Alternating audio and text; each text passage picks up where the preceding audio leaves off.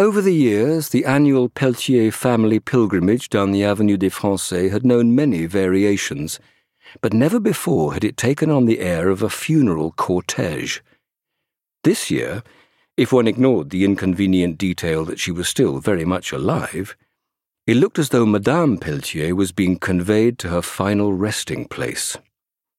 Her husband, as was his wont, led the procession, his tread all the more solemn since his wife, now lagging far behind, kept pausing to glance at her son Etienne like a dying woman pleading for the coup de grâce. Behind them, Jean, known as Bouboule, being the elder son, walked stiffly while his little wife Geneviève trotted alongside. François, accompanied by Hélène, brought up the rear. At the front of the cortège, Monsieur Pelletier smiled and greeted the hawkers selling watermelons and cucumbers, waved to the bootblacks.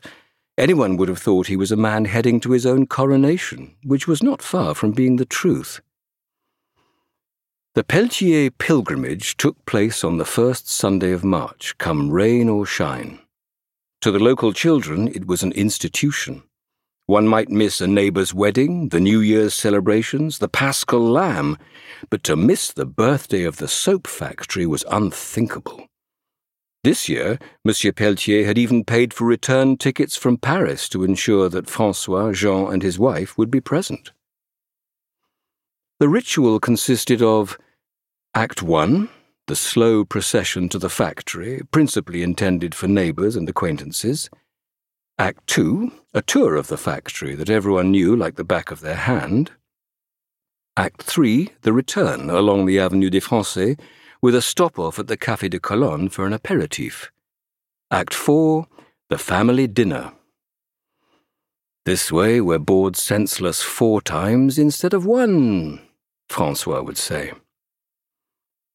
Admittedly, at the café on the way home it was tiresome to be forced to listen to Monsieur Pelletier, since he was standing drinks for everyone, as he reminded the assembled company of the principal chapters of the family saga, an edifying tale that began with the first Pelletier on record, who, it had apparently been proven, had fought alongside Marshal Ney, and concluded with himself and his empire, Maison Pelletier et Fils, which in his eyes was the realization of a dynasty.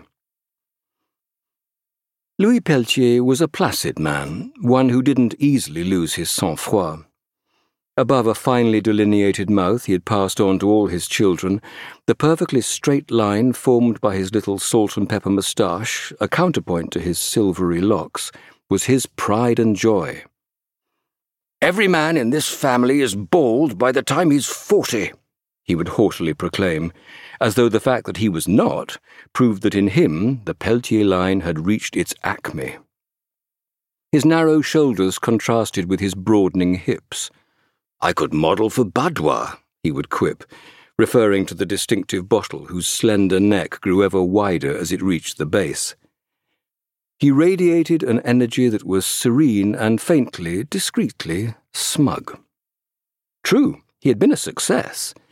In the 1920s, he had acquired a modest soap factory, which he had developed by wedding quality craftsmanship to industrial efficacy. He was fond of slogans. In his mind, the factory, situated a stone's throw from the Place des Canons, was destined to become the city's chief industry. Within a few years, the Pelletiers would be to Beirut what the Vedels were to Lorraine, the Michelin to Clermont, or the Schneiders to Creusot.